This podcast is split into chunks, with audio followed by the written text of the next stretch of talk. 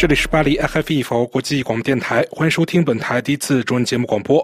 今天是二零二四年二月二十九日，星期四，现在是国际标准时间二月二十八日二十二点，巴黎时间二十三点，北京和港台时间六点。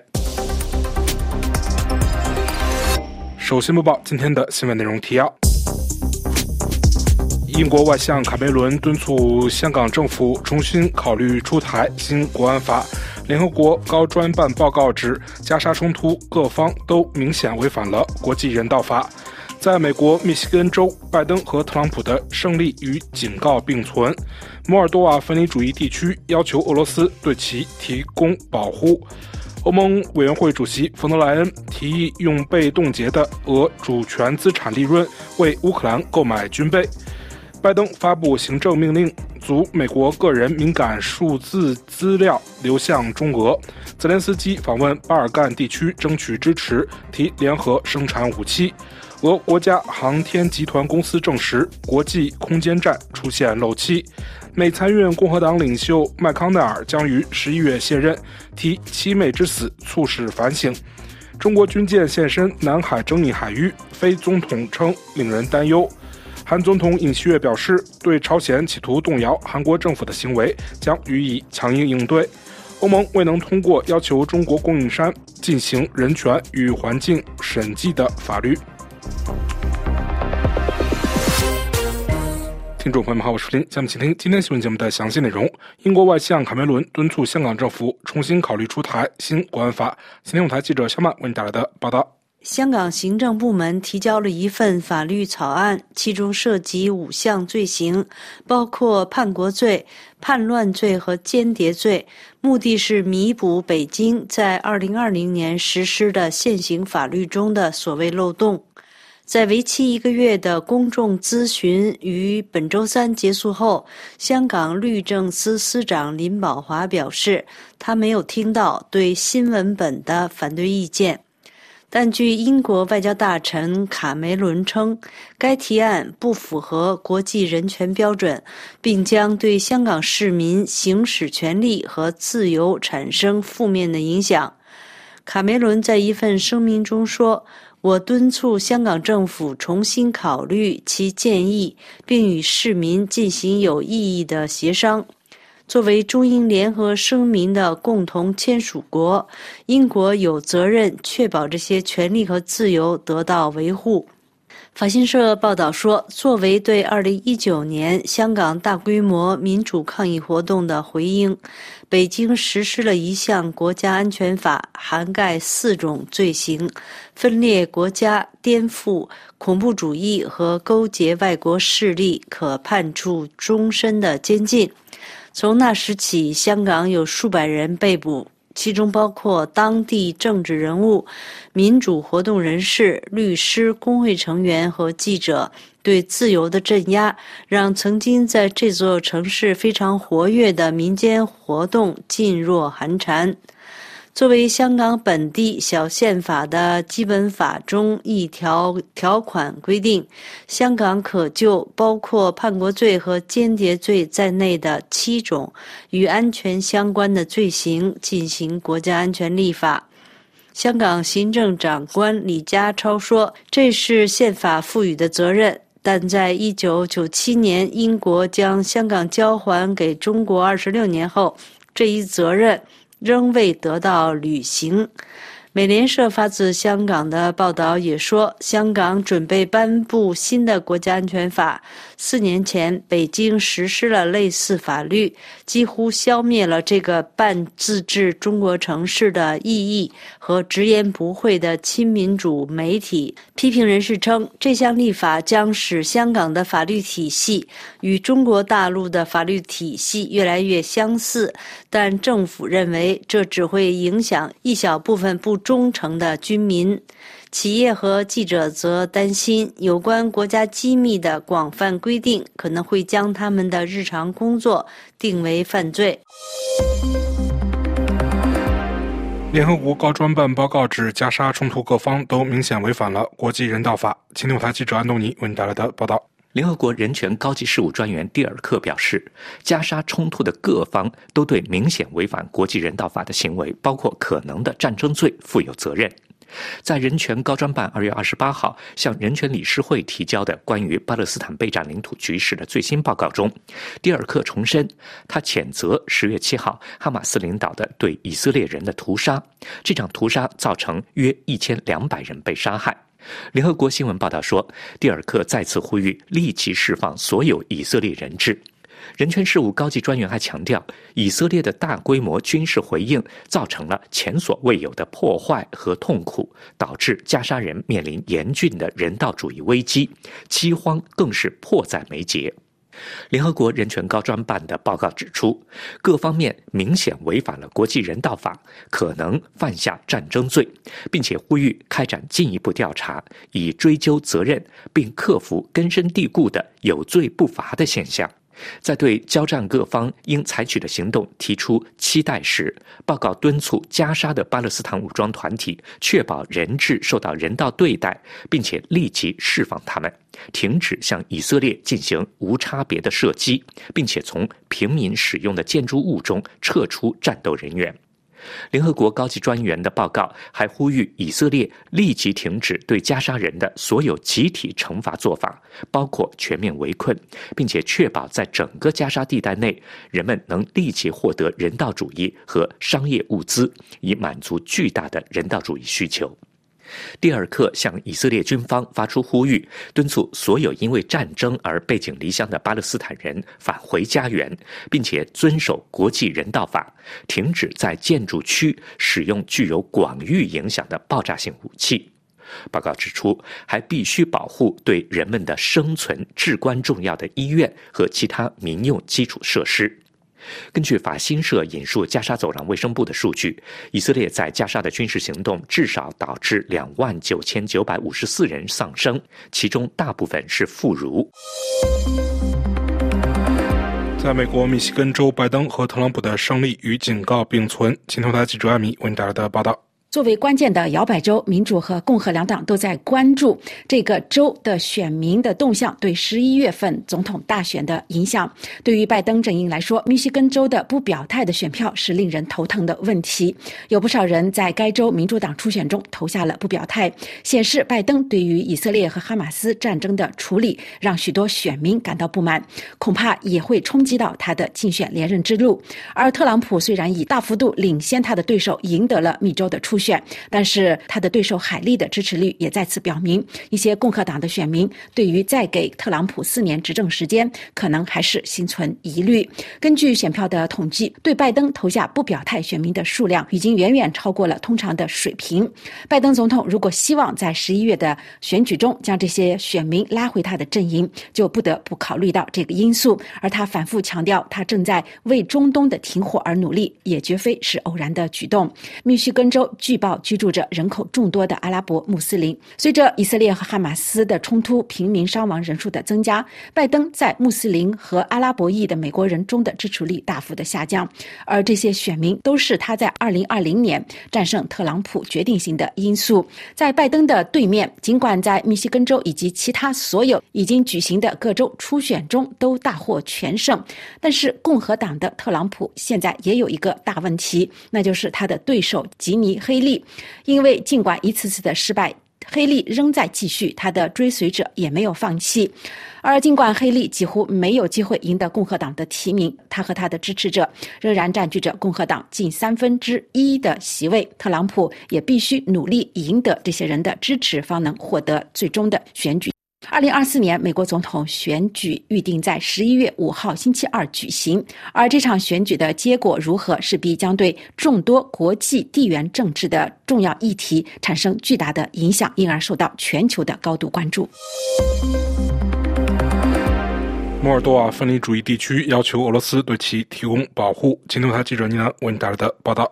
路透社基西讷乌二月二十八日消息，由俄罗斯支持的摩尔多瓦外德涅斯特地区当天向俄罗斯发出请求，希望得到莫斯科的帮助，保护其免受摩尔多瓦政府强加于该地区的经济压力。摩尔多瓦分裂主义的外德涅斯特地区人口主要讲俄语，于一九九零年和摩尔多瓦分道扬镳。外德涅斯特东边与乌克兰接壤，在莫斯科的支持下，这里三十年来保持着自治权。路透社指出，莫斯科在此有一千多名士兵。在各级代表大会上，外德尼斯特官员们通过了一项决议，同意向俄罗斯联邦委员会和俄罗斯国家杜马提出诉求，要求其采取措施，保护外德尼斯特地区免遭来自摩尔多瓦的越来越大的压力。摩尔多瓦政府今年出台了海关新法规，要求该地区的公司向摩尔多瓦政府缴纳关税，纳入摩尔多瓦的整体预算。外德涅斯特地区经济部长在地区首府蒂拉斯波尔举行的代表大会上表示，这一措施导致外德涅斯特地区预算当中的海关收入减少了百分之十八。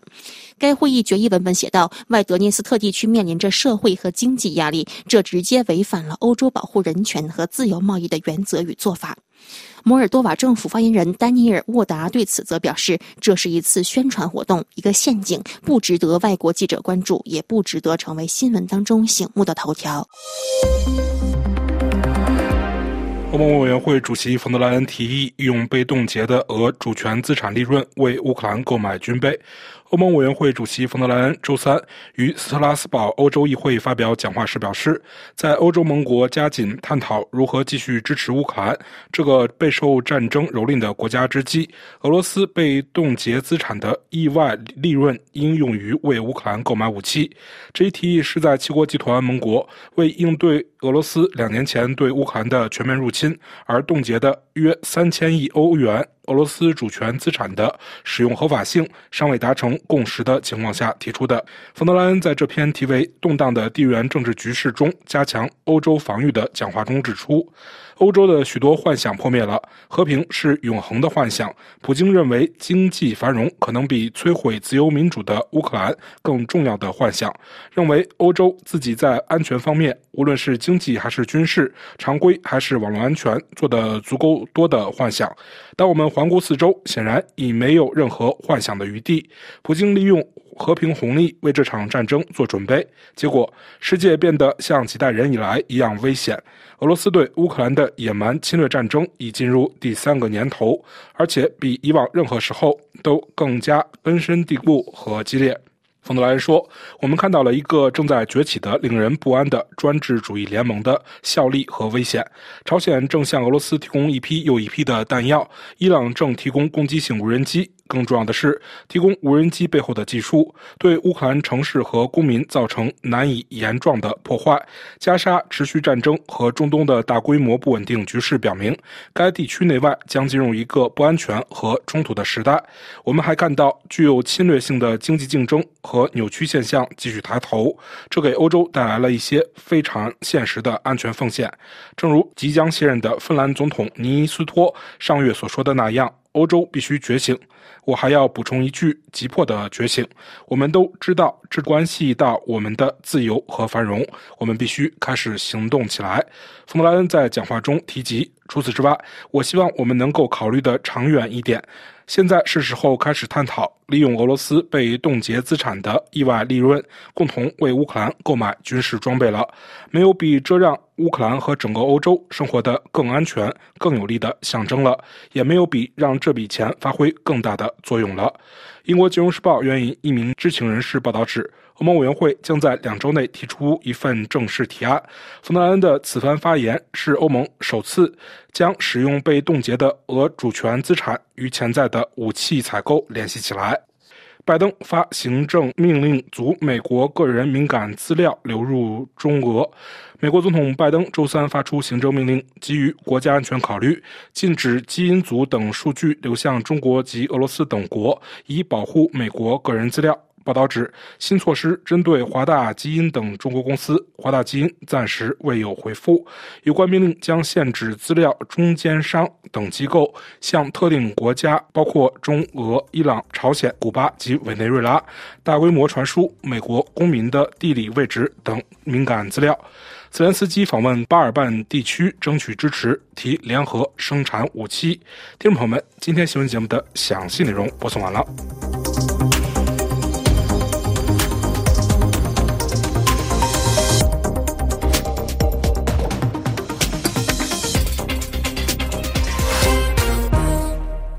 各位收听的是 HFE 法国国际广播电台，接下来是由肖曼为您主持的要闻分析。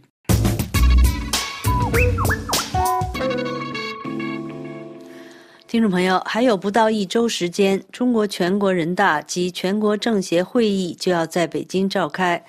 这之前的二月二十七日，中国全国人大常委会通过新修订的保守国家秘密法。而在今年一月底，香港行政部门已经提交了一份新的国安法草案，其中涉及五项罪行，以弥补北京于二零二零年实施的现行法律中的所谓漏洞。据报道，新修订的保守国家秘密法经中国国家主席习近平签署第二十号主席令予以公布后，将自今年五月一日起实施。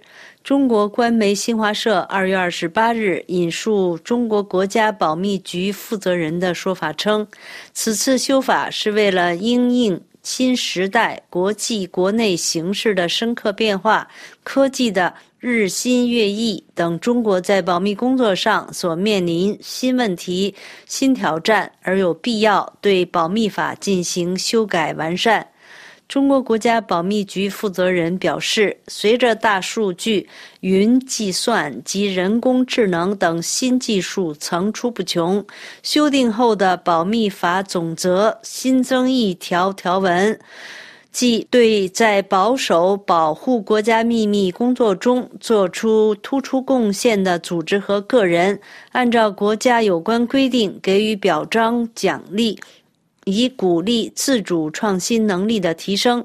据报道，新修订的保守国家秘密法不仅将监管范围从国家机密延伸到工作秘密，还严格管制涉密人员离岗后的就业及出境。因此，有分析指出，中国新的保密法更加趋于严苛而又模糊不清。将加剧寒蝉效应和中国法治的不透明度，尤其给在华外商带来营运上的重大挑战。修订版的保密法被认为扩大了有关秘密的定义，这个定义是国家秘密及其保密层级的具体范围由国家保密行政单位部门单独或会同有关中央机关的规定。军事方面的保密事项范围由中央军委规定。此外，涉密人员离岗离职后，在脱密期内不得违反就业规定和出国。就算是过了脱密期，也必须继续履行所谓的保密义务。对于违法者，其单位机关应通报同级保密行政管理部门，采取处置措施。根据新保密法的负责，在有关机关单位履职时的人员，如果获取不属于国家秘密，但泄露后会造成一定不利影响的事项，将依工作秘密管理办法采取必要的保护措施。由于该法没有明确定义什么是工作秘密，但依照中国国家公务员暂行条例的解释，则是除国家秘密以外的，在公务活动中不得公开扩散的事项。一旦泄露，会给本机关单位的工作带来被动和损害。保密法没有明确界定机密，将让更多的公务员更害怕祸从口出。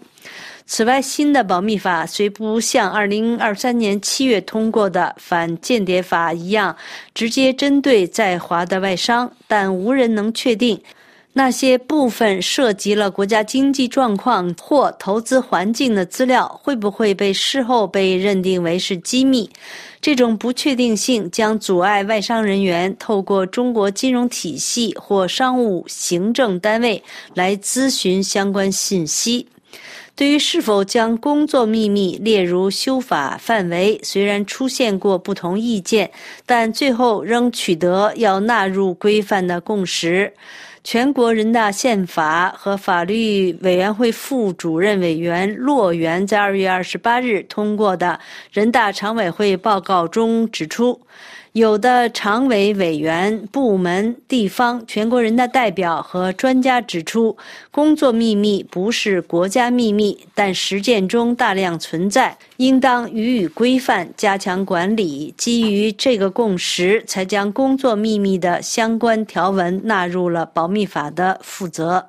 此外，在香港基本法二十三条立法事隔二十二年又卷土重来，最新公布的公众咨询文件与二十二年前的二零零二年咨询文件比较，最大的区别就是全面去除有关新闻报道以及公众利益可以作为合理辩解的豁免权。当年。港府的咨询文件曾经清楚地列明，学术研究或新闻报道涉及煽动刊物罪时，拥有的合理辩解；提出禁制及宣布非法组织时，应受上诉程序的制约。不过，这些保障条文在最新公布的咨询文件中已经不复存在。外界普遍认为，新的二十三条立法是被加辣的。更为严苛的法律规定。听众朋友，以上是今天的要闻分析，由小满编播，感谢苏慧亚的技术合作，也感谢收听。这里是海飞法国国际广播电台，下面将十万东尼为您带来的法国世界报节目。各位好，我是安东尼，欢迎收听法国世界报摘要。对西方盟国往乌克兰派兵的问题，法国总统马克龙说，不排除这种可能。但是，美国白宫国家安全委员会的发言人科尔比说，美国军队不会出现在乌克兰领土。英国首相府也说，英国有少量工作人员在乌克兰支持乌克兰军队，但是不想大量派兵。星期一，马克龙在法国总统府主持了一个旨在更多、更好的支持乌克兰的大会。法国《世界报》说，与会者和马克龙的主张保持距离。德国总理舒尔茨说，仗刚打起来的时候，我们做的决定未来仍然有效。欧盟成员国和北约成员国不会向乌克兰派部队、派兵。芬兰总统星期一也在法国总统府开会，他在芬兰电视台说，大家总体意见一致，不会派兵，这也是芬兰的立场。今天的法国《世界报》发了一篇关于中国前外长秦刚辞去中国全国人大代表的文章，前国防部长李尚福被中共中央军事委员会除名。文章说，这两个人正式被清除各个机构，到底是因为什么原因还不清楚。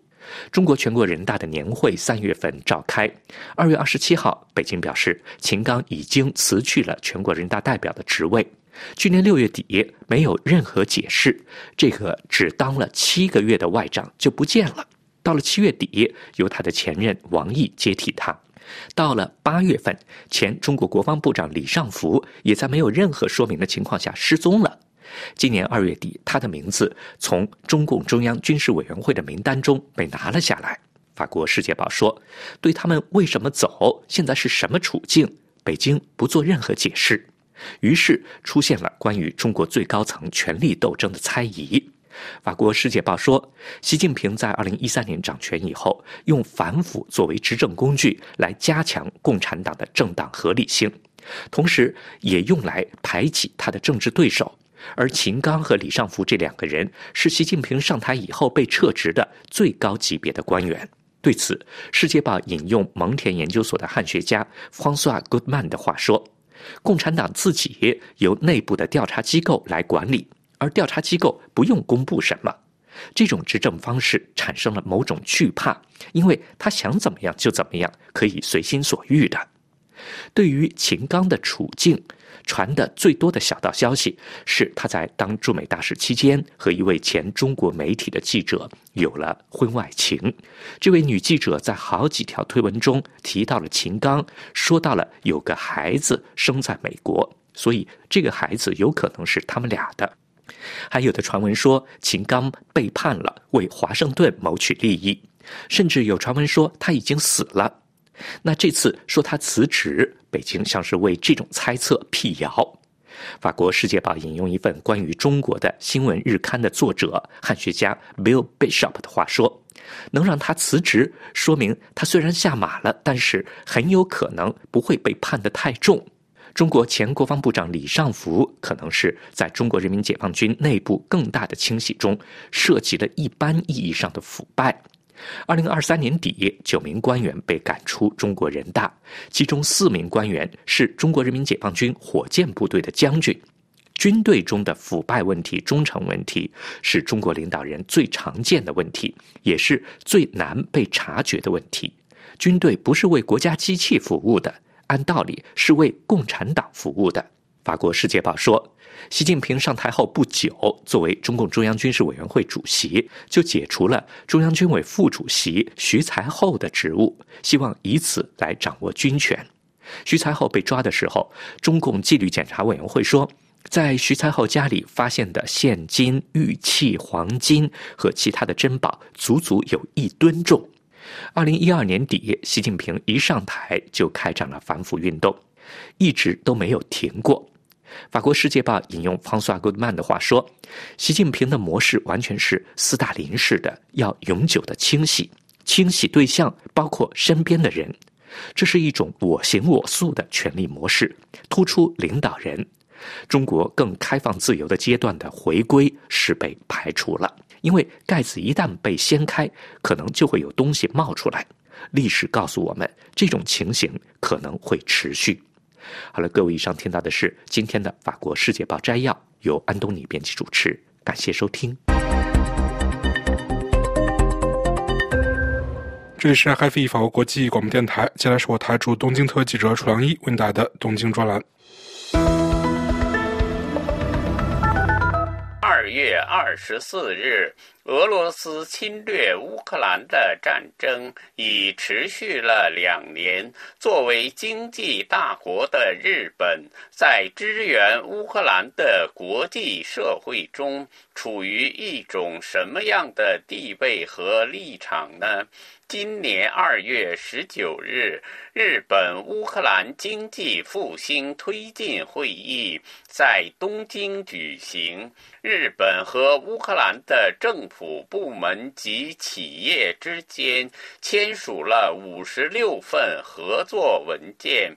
日本主要将在以下七个方面支援乌克兰：一、扫雷和废墟处理；二、医疗等人道主义局面的改善和生活重建；三、农业基数的提升与产量的增加；四、生物技术和产业的提升；五、数字化的提升与普及。六、完善电力和交通等基础设施建设。七。腐败对策，提高政府的效率与功能。和欧美国家相比，日本是一个具有和平宪法的国家，有法规上的防卫装备转让三原则，因此不能提供杀伤性武器给外国。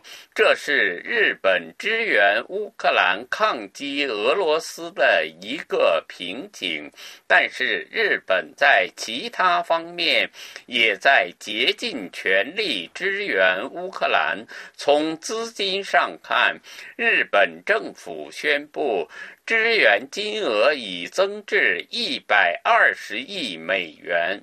约一点八万亿日元。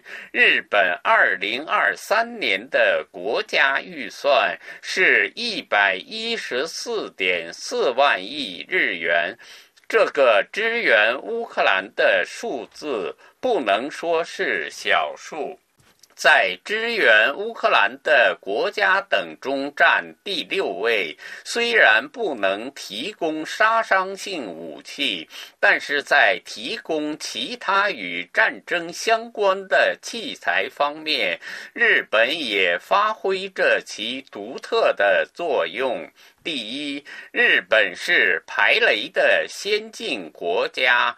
具有世界上独一无二的探雷器，日本正将这种探雷器提供给乌克兰。第二，日本外相上川洋子一月七日访问乌克兰首都基辅，表示日本将向乌克兰提供反无人机探测系统，以监视俄罗斯无人机动向。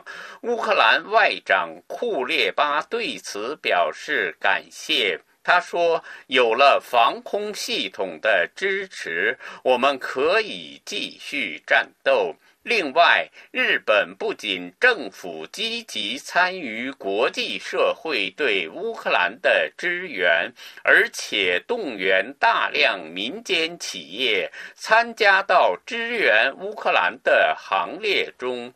官民合作可以弥补政府在资金和人力物力上的不足。二月十九日，在东京举行日本乌克兰经济复兴推进会议，不仅有政府官员，还有来自日本和乌克兰的一百三十家私营企业的人士参加。日本在现实中积极支援乌克兰后方的经济建设，同时着眼于战后向乌克兰及日本的未来投资。以上东京专栏由法广特约记者楚良一转播。这里是 Happy 佛国际广播电台，下面重播新闻提要。英国外相卡梅伦促香港政府重新考虑出台新国安法。联合国高专办报告指，加沙冲突各方都明显违反了国际人道法。在美国密西根州，拜登和特朗普的胜利与警告并存。摩尔多瓦分离主义地区要求俄罗斯对其提供保护。冯德莱恩提议用被冻结俄主权资产利润为乌克兰购买军备。拜登签发行政命令，阻美国个人敏感资料流向中俄等国。泽连斯基访问巴尔干地区，争取支持，提联合生产武器。俄国家航天集团公司证实，国际空间站出现漏气。美参院共和党领袖麦康奈尔将于十一月卸任，提其美之死促使反省。中国军舰现身南海争议海域，非总统称令人担忧。韩总统尹锡悦表示，对朝鲜企图动用韩国政府行为将予以强硬应对。欧盟未能通过要求对中国供应商进行人权和环境审计的法律。听众朋友们，接下来首先是由杨梅为您主持的《环境与发展》节目。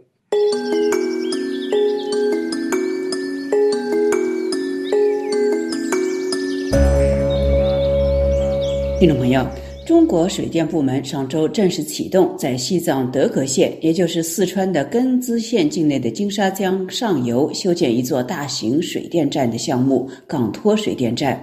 数千名藏人被要求迁移，多座藏族寺庙将遭到淹没，其中包括拥有近千年历史、保藏着珍贵的藏传佛教壁画的寺庙。该计划引发当地藏民的强烈抗议。据流亡海外的藏人披露，连日来的抗议活动已经造成近百名藏人被逮捕。中国金沙江以及长江上游的数十座大型水坝所造成的环境灾难已经日益彰显。中国水电部门为何继续无视专家们的警告，在没有对环境做出评估的前提下铤而走险呢？对旅居德国的水电专家王威洛先生来说，即将在金沙江上游修建的钢托水电站，在中国水电系统中的地位至关重要，因此它的修建看来是势在必然。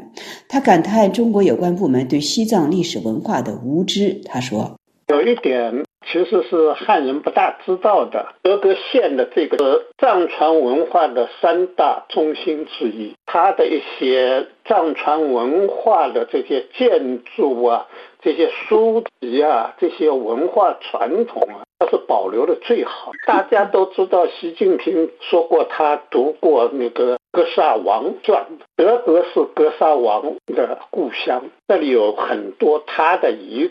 这些都要被现在的这个水库大坝的建设和将来的南水。北调西线工程的扩建被淹没的这个港托呃水电站的这个计划，其实它十多年前就已经决定了，是吧？那还要更早一点嘛，它是在应该在二零零零年的这个左右，呃，搞西部水电大开发的时候定下来的中国的所谓的十二个还是十三个水电基地的时候。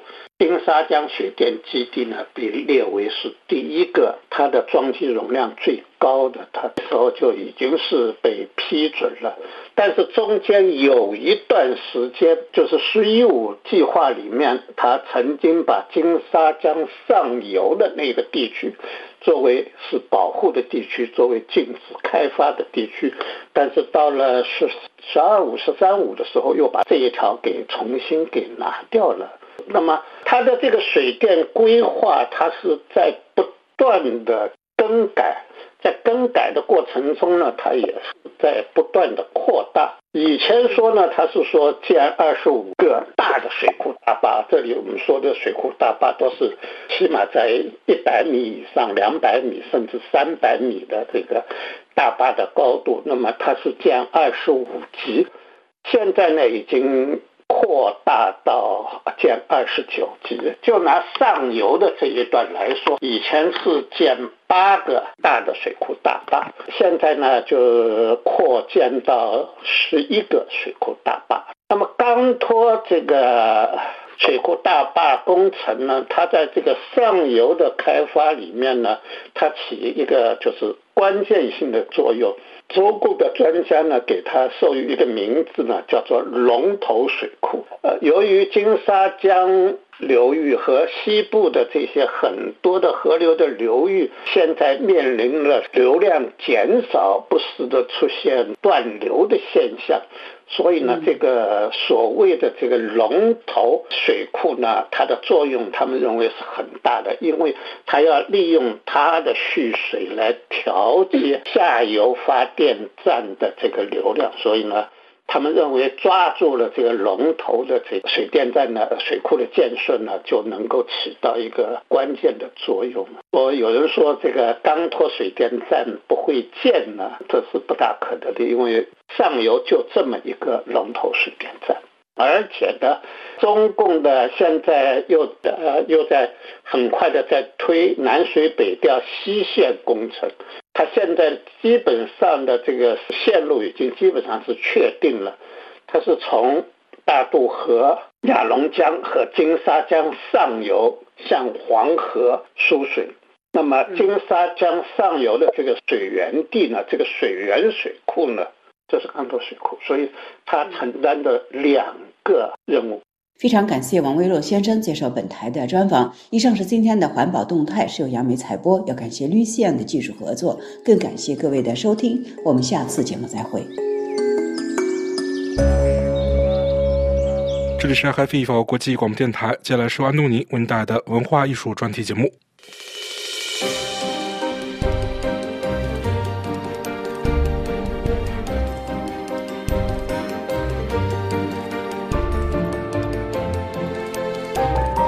好，我是安东尼，欢迎收听文化艺术。今天我们的话题是：哲学是概念考察。维特根斯坦并不好读，早期的著作和后期的著作都不好读，只是不好读的原因是不一样的。早期著作《逻辑哲学论》不好读，有一个原因是在他用格言体写的。而且很多概念它都有特别的用法，有它自己特别的严格的定义。晚期著作哲学研究也不好读，虽然那个是用最平实的文字和句法写的，字面相当的好读，可是呢，读者会觉得他东讲讲西讲讲，最终也搞不清楚它真正的路向在哪里。哲学学者陈嘉映说：“哲学研究不好读，要跟维特根斯坦对哲学的基本理解连在一起来考虑，因为维特根斯坦的哲学观和我们通常对哲学的理解非常不一样。比方说，维特根斯坦认为哲学不是要提供理论，西方整个哲学传统都是重理论的。”比方说，语言哲学家提供了各种意义理论、意义的指称论、意义的观念论、意义的可证实论等等。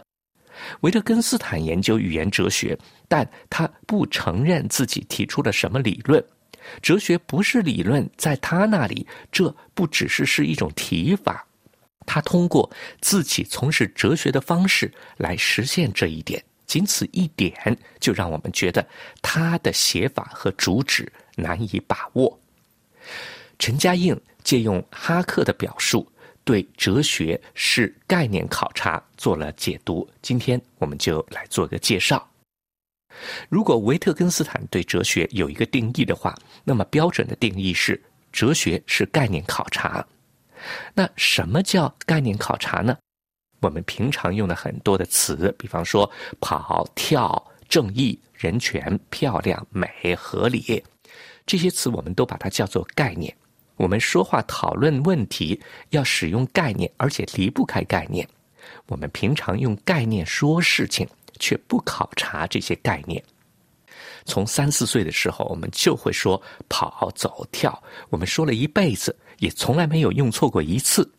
但是如果现在你成为字典编纂者，或者从事什么语言学工作，让你来定义走跑跳，那你绝对不是不假思索就能够对这些语词加以定义的。也就是说，使用概念来说话和对概念本身进行考察界定不是一码事，可以说是两个层次上的事情。我们平时说话是一阶的，用概念说事情。哲学是二阶的，哲学是对概念有所说。现在我们回过头来用考察概念这种提法来看看历史上的哲学。哲学一般认为是从柏拉图开始，或者从苏格拉底开始的。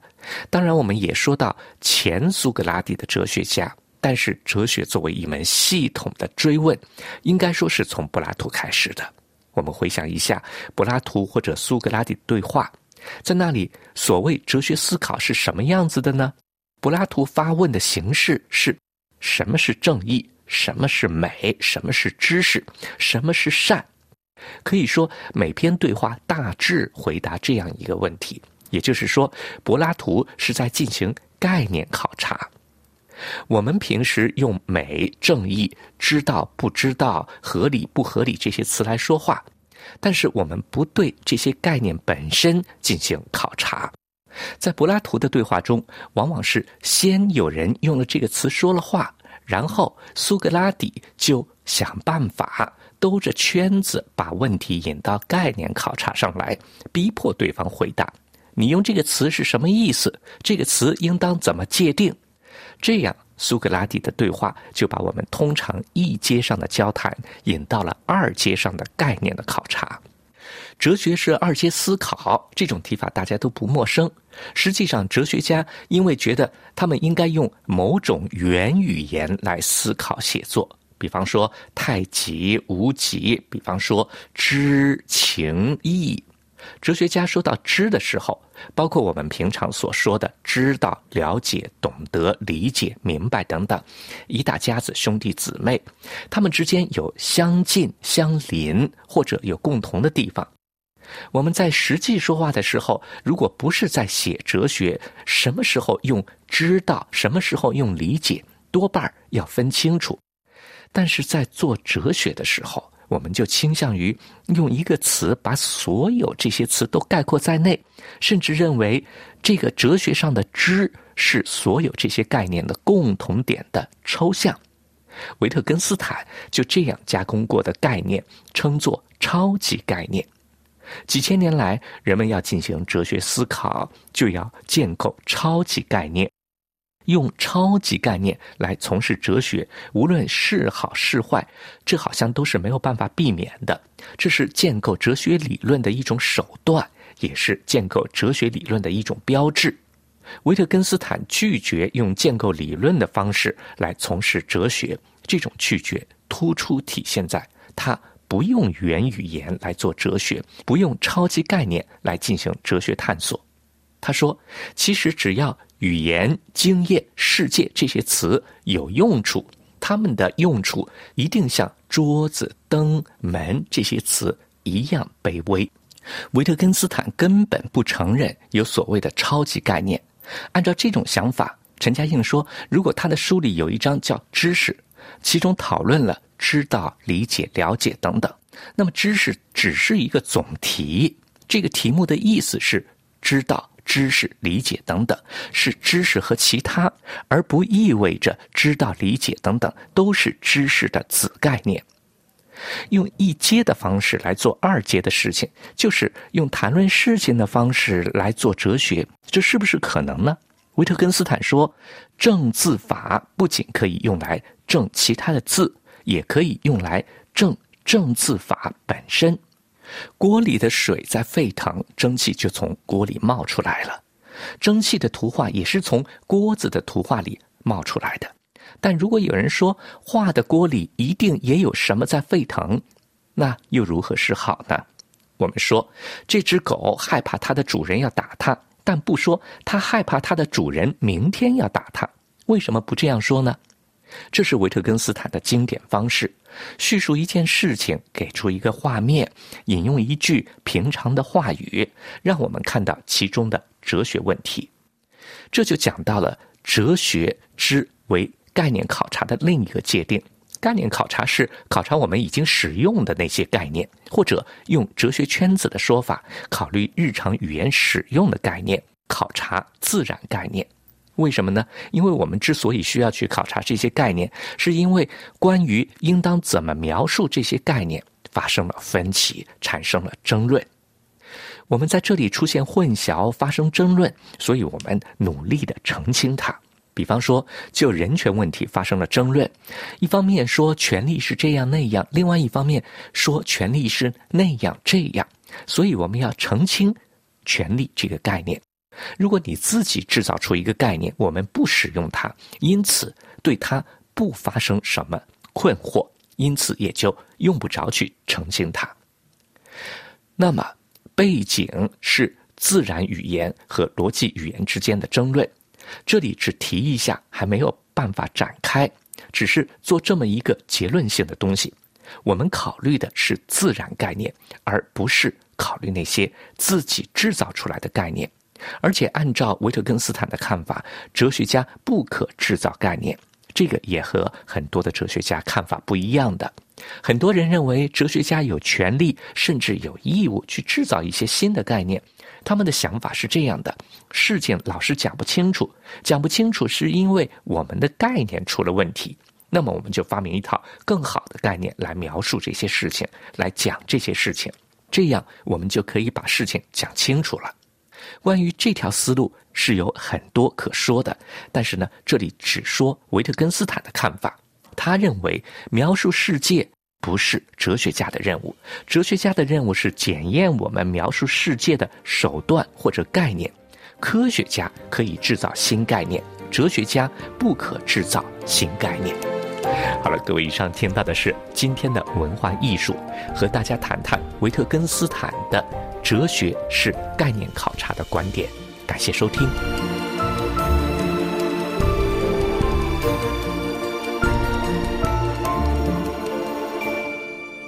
这里是 FIV 法国国际广播电台，接下来请听由倪楠为您带来的今日体育节目。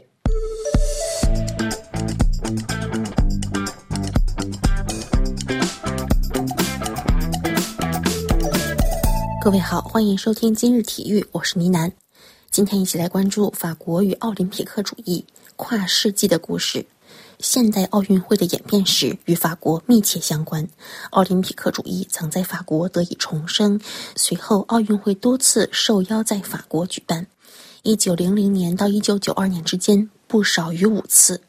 从顾拜旦在一八九四年的巴黎索邦大学举行了第一届奥林匹克大会期间对奥运的篇章翻新，到二零二四年的夏季奥运会，法国与奥林匹克主义重聚。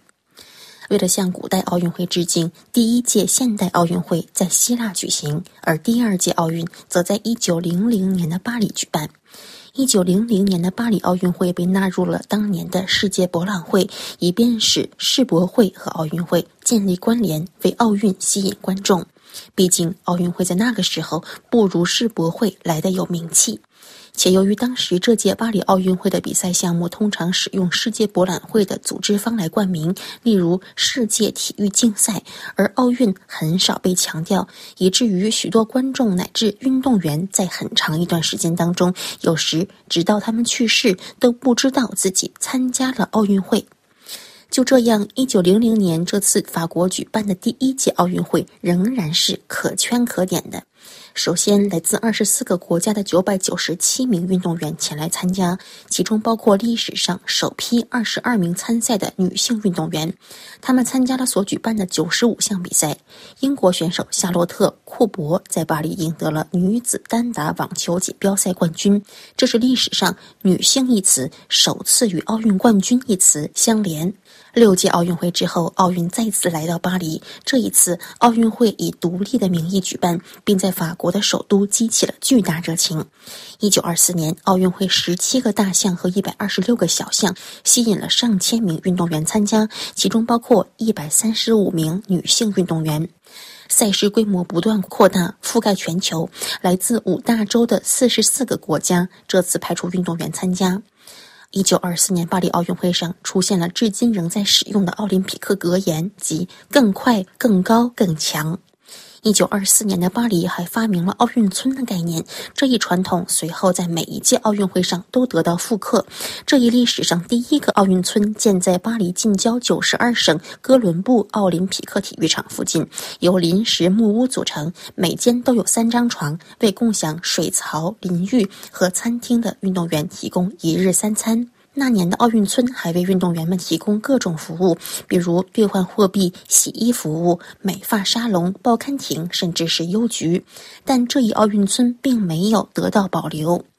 一九二四年的巴黎奥运会并不是当年在法国举行的唯一一届。事实上，一九二四年一月二十五日到二月四日之间，霞慕尼举办了国际冬季运动周，由国际奥委会主持。在霞慕尼举行的这次冬季运动周被后世视为第一届冬季奥运会。本次冬奥会取得巨大成功，付费观众人数过万，这给了冬奥会延续下去的动力之一。四十四年之后，第十届冬季奥运会重返法国。这一次地点是格勒诺布尔这一虽处平原但拥有几座山脉交汇的小镇。格勒诺布尔冬奥会为奥林匹克世界带来了技术创新和奥运创新，这是历史上第一届受益于彩色媒体转播的奥运会，还为奥运会历史带来了第一个吉祥物——滑雪的舒斯大获成功。一九九二年，法国的阿尔贝维尔在奥运会的开闭幕上进行了艺术革新，打破了原有的旧仪式。也是在这里，人们在历史上第一次在同一地点举办了奥运会和冬季残奥会。三十二年之后，二零二四年的巴黎奥运会希望成为第一届碳中和奥运会，在平等和民主领域也要做得更好。这就是二零二四年巴黎奥运会的雄心壮志，尊重并延续法国的奥林匹克遗产。好了，以上是本期的今日体育，我是倪楠，一起来关注了法国与奥林匹克主义跨世纪的故事。感谢收听。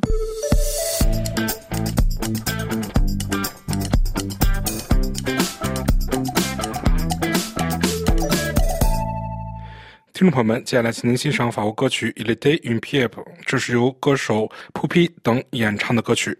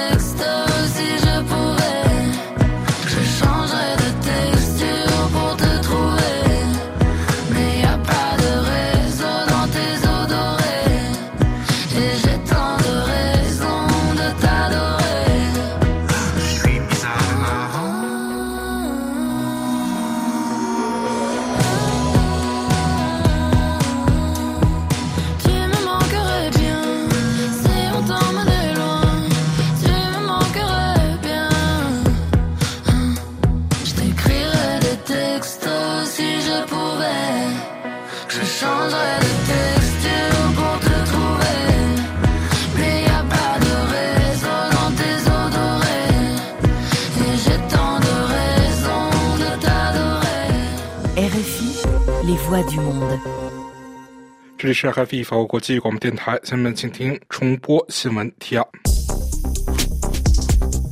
英国外相卡梅伦敦促香港政府重新考虑出台新国安法。联合国高专办报告指，加沙冲突各方都明显违反了国际人道法。在美国密西根州，拜登和特朗普的胜利与警告并存。摩尔多瓦分离主义地区要求俄罗斯对其提供保护。欧盟委员会主席冯德莱恩提议用冻结的俄主权资产利润为乌克兰购买军备。美总统拜登发行政命令，阻止美国个人敏感资料流向中俄等国。泽连斯基访问巴尔干地区，争取支持，提联合生产武器。俄国家航天集团公司证实，国际空间站出现漏气。美参院共和党领袖麦康奈尔将于十一月卸任，提七妹之死促使反省。中国军舰现身南海争议海域，非总统称令人担忧。韩总统尹锡悦表示，对朝鲜企图动摇韩国政府的行为将予以强硬应对。欧盟未能通过要求对中国供应商进行人权与环境审计的法律。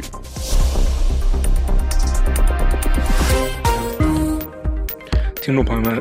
FFE 法国国际广播电台的这次节目由付一文主持，要感谢苏尼亚的技术合作，也要感谢各位的收听。今天的节目也会伴随着歌曲《于 Not East w a 中结束，这是由歌手 Shimin Bedi 所演唱的歌曲，也在歌声当中祝您平安、健康、愉快。我们下次再会。